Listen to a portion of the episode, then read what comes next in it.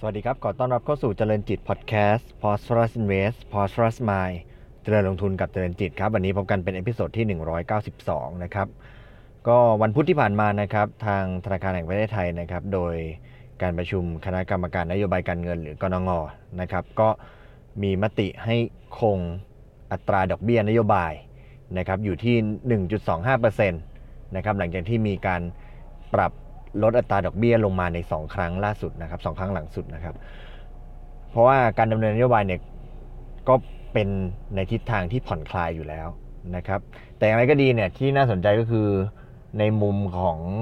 การคาดการตัวเลขเศรษฐกิจหรือ GDP เนี่ยมีการปรับลดลงอีกแล้วนะครับ ก็ทางธนาคารแห่งประเทศไทยเนี่ยทำการปรับลดอัตราการเติบโตของ GDP เนี่ยในปี 6263 นะครับในปี 62เนี่ย ปรับตัวเลข GDP ลงเหลือ 2.5%นะครับ จาก 2.8 ส่วนปี 63 เนี่ย ลดลงพอสมควรเลยนะครับ เหลือ 2.8%นะครับ จาก 3.3 นะครับ ก็ภาพภาพที่ทางคณะกรรมการนโยบายการเงินมองเนี่ยก็คือ มีการลดการเติบโตของการลงทุนภาคเอกชนลงนะครับ แล้วก็มองภาพการส่งออกที่มีความอ่อนแอต่อเนื่องจากช่วงก่อนหน้าที่ผ่านมา นะครับ การลดลงของ GDP การปรับลดลงของตัวเลข GDP ของของทางธนาคารแห่งประเทศไทยเนี่ยเป็นการปรับลดลงเป็นครั้งที่ 4 แล้วในในในปี 2562 นะครับ ส่วนตราเงินเฟ้อก็มีการปรับลดลงด้วยนะครับ แต่ในมุมของเสถียรภาพทางการเงินเนี่ยทางธนาคารแห่งประเทศไทยก็ยังมองว่าการเติบโตของเศรษฐกิจไทยนั้นก็ยัง ต่ำกว่าที่ควรจะเป็นนะครับ การเติบโตของเศรษฐกิจไทยเนี้ต่ำกว่าศักยภาพที่ควรจะเป็น แล้วก็ตัวธนาคารแห่งประเทศไทยยังคงมุ่งเน้นการรักษาเสถียรภาพทางการเงินอยู่นะครับ ปัจจัยเสี่ยงที่ทางธนาคารแห่งประเทศไทยมองนะครับ ก็จะประกอบด้วย 1. ระดับหนี้สินที่สูงขึ้นขององค์กรขนาดใหญ่นะครับสก็คือการเติบโตด้านสินทรัพย์ของสากลออมทรัพย์นะครับ 3. ระดับหนี้สินของภาคครัวเรือนและก็ SME แล้วก็4นะครับพฤติกรรมการแสวงหาผลตอบแทนหรือว่า search for yield นะครับก็ตัวนี้เป็นปัจจัยเสี่ยงต่อเสถียรภาพทางการเงินนะครับ เพราะฉะนั้นในมุมของการดำเนินนโยบายของธนาคารแห่งประเทศไทยเนี่ยก็จะไม่ได้มุ่งเน้นเรื่องของการเติบโตของตัวเลขเศรษฐกิจอย่างเดียว ยังคงมองเรื่องของเสถียรภาพทางการเงินด้วยตามปัจจัยเสี่ยงข้างต้นที่ได้พูดถึงนะครับ เพิ่มเติมนะครับในความเห็นของนักวิเคราะห์นะครับข้อมูลวันนี้เอามาจาก paper ของบริษัทหลักทรัพย์กสิกรไทยนะครับในมุมมองของนักวิเคราะห์มองว่าจากถ้อยแถลงของกนงเนี่ยนักวิเคราะห์มองว่าธนาคารแห่งประเทศไทยยังคงลังเลที่จะปรับลดอัตราดอกเบี้ยนโยบายนะครับแม้ว่าจะมีการลดลงของการปรับประมาณการ GDP ก็ตามนะครับทั้งนี้เนี่ยธนาคารแห่งประเทศไทยยังมีท่าทีที่ค่อนข้างเข้มงวดนะครับแล้วก็มุ่งเน้นด้านเสรีภาพทางการเงินต่อไปนะครับซึ่งเป็นแนวทางที่ฉุดการเติบโตมากกว่าการกระตุ้นนะครับ นักวิเคราะห์มองว่าอัตราเงินเฟอ้อที่ลดลงนะครับเป็นผลมาจากการขาดแรงหนุนทางการเติบโต หรือพูดง่าย ๆ ว่าขาดแรงกระตุ้นทาง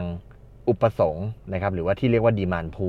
นะครับทั้งนี้นะอัตราดอกเบี้ยนโยบายที่ 1.25%เนี่ยพบว่าอัตราดอกเบี้ยที่แท้จริงเนี่ยอยู่แค่ 55% 0.55%เท่านั้นเองนะครับซึ่งอิงจากประมาณการเงินเฟ้อของธนาคารแห่งประเทศไทยในปี 62 ที่ 0.7%นะครับก็ถือว่า ค่อนข้างจะต่ำแล้วนะครับแต่การแห่งประเทศไทยเนี่ยจะลดดอกเบี้ย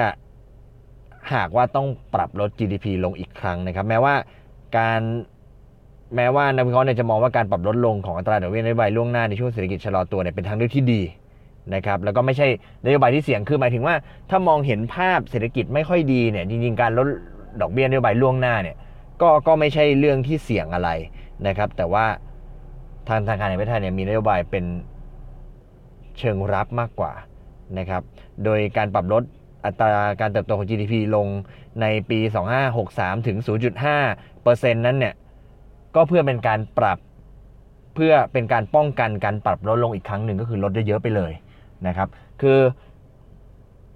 นักวิเคราะห์มองอย่างนี้ครับว่าถ้าการปรับลดดอกเบี้ยเนี่ยไม่ใช่เรื่องเสียหายอะไร ถ้ามองว่าเศรษฐกิจในภายภาคหน้าเนี่ยจะมีการปรับตัวลดลงนะครับ แต่ว่า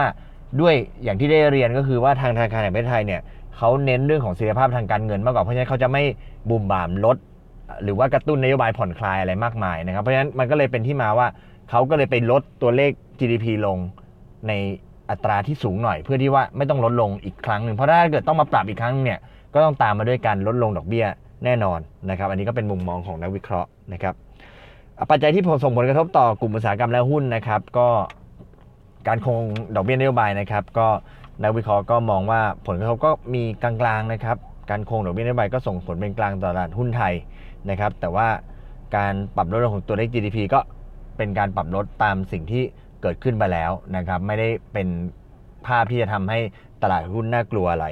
นะครับ แต่ว่าในมุมของธนาคารนะครับ กลุ่มธนาคาร เพราะว่าก่อนหน้านี้กลุ่มธนาคารได้รับผลกระทบมาจากการปรับลดลงของดอกเบี้ยใช่ไหมครับแต่พอตอนนี้มาเริ่มมีการคงดอกเบี้ยแล้วนะเขาก็ยังบอกว่ายังเร็วเกินไปที่จะเข้าลงทุนในกลุ่มธนาคารขนาดใหญ่นะครับเพราะว่ามีโอกาสที่ตัวเลขเศรษฐกิจที่มันชะลอตัวเนี่ยจะกดดันให้ธนาคารแห่งประเทศไทยมีการปรับลดดอกเบี้ยลงอีกครั้งหนึ่งอีกสักครั้งหนึ่งนะครับแล้วก็คือหมายถึงว่ามีแนวโน้มที่จะปรับลดดอกเบี้ยลง แล้วก็อาจจะลดลงเป็นอ,อีกครั้งหนึ่งจนได้นะครับ ซึ่งการลดลงทุกๆ 0.25%ของดอกเบี้ยดอกเบี้ยนโยบายเนี่ยจะกระทบกับกำไรของกลุ่มธนาคารขนาดใหญ่ถึง 5%นะครับซึ่งนักวิเคราะห์ก็คาดว่าธนาคารแห่งประเทศไทยจะลดลงอีก 0.25%ลงมาเป็น 1%เนี่ยในปี 2563 นะครับก็เอามาฝากกันนะครับสำหรับภาพรวมความเห็นของอนโยบายการเงินนะครับ ซึ่งจริง ๆ แล้วไอการลดดอกเบี้ยเนี่ยไม่ใช่ตื่นเต้น แต่ว่า ที่สำคัญที่จะเห็นภาพชัดเจนก็คือเป็นเรื่องของการปรับลดลดลงของ GDP ปีนี้เป็นครั้งที่ 4 แล้วนะครับแล้วก็ลดลงของปี 2563 เนี่ยถึง 0.5%ซึ่งก็เป็นภาพสะท้อนการชะลอตัวของเศรษฐกิจบ้านเรานะครับ แต่ว่าในมุมของตัวตลาดหุ้นก็ไม่ได้สะท้อนอะไรมาก ตลาดหุ้นก็รับรู้เรื่องของเศรษฐกิจที่ชะลอตัวไปพอสมควรแล้วนะครับส่วนภาพภาพภาพในอนาคตนะครับ ก็อาจจะมีแนวโน้มที่จะ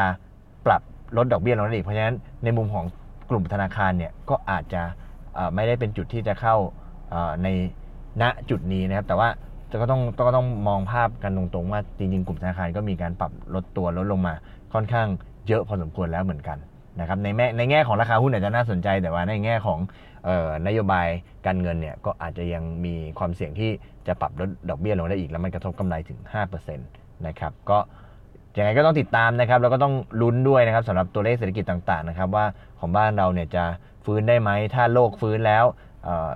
ไทยจะฟื้นไหมแล้ว ฟื้นแล้วจะเร็วขนาดไหน และจะส่งผลต่อตลาดหุ้นขนาดไหนนะครับ ก็นักลงทุนก็ต้องติดตามในประเด็นต่อๆไปนะครับ วันนี้ขอบคุณที่ติดตามนะครับ แล้วพบกันใหม่ใน episode ถัดไปวันนี้ขอบคุณและสวัสดีครับ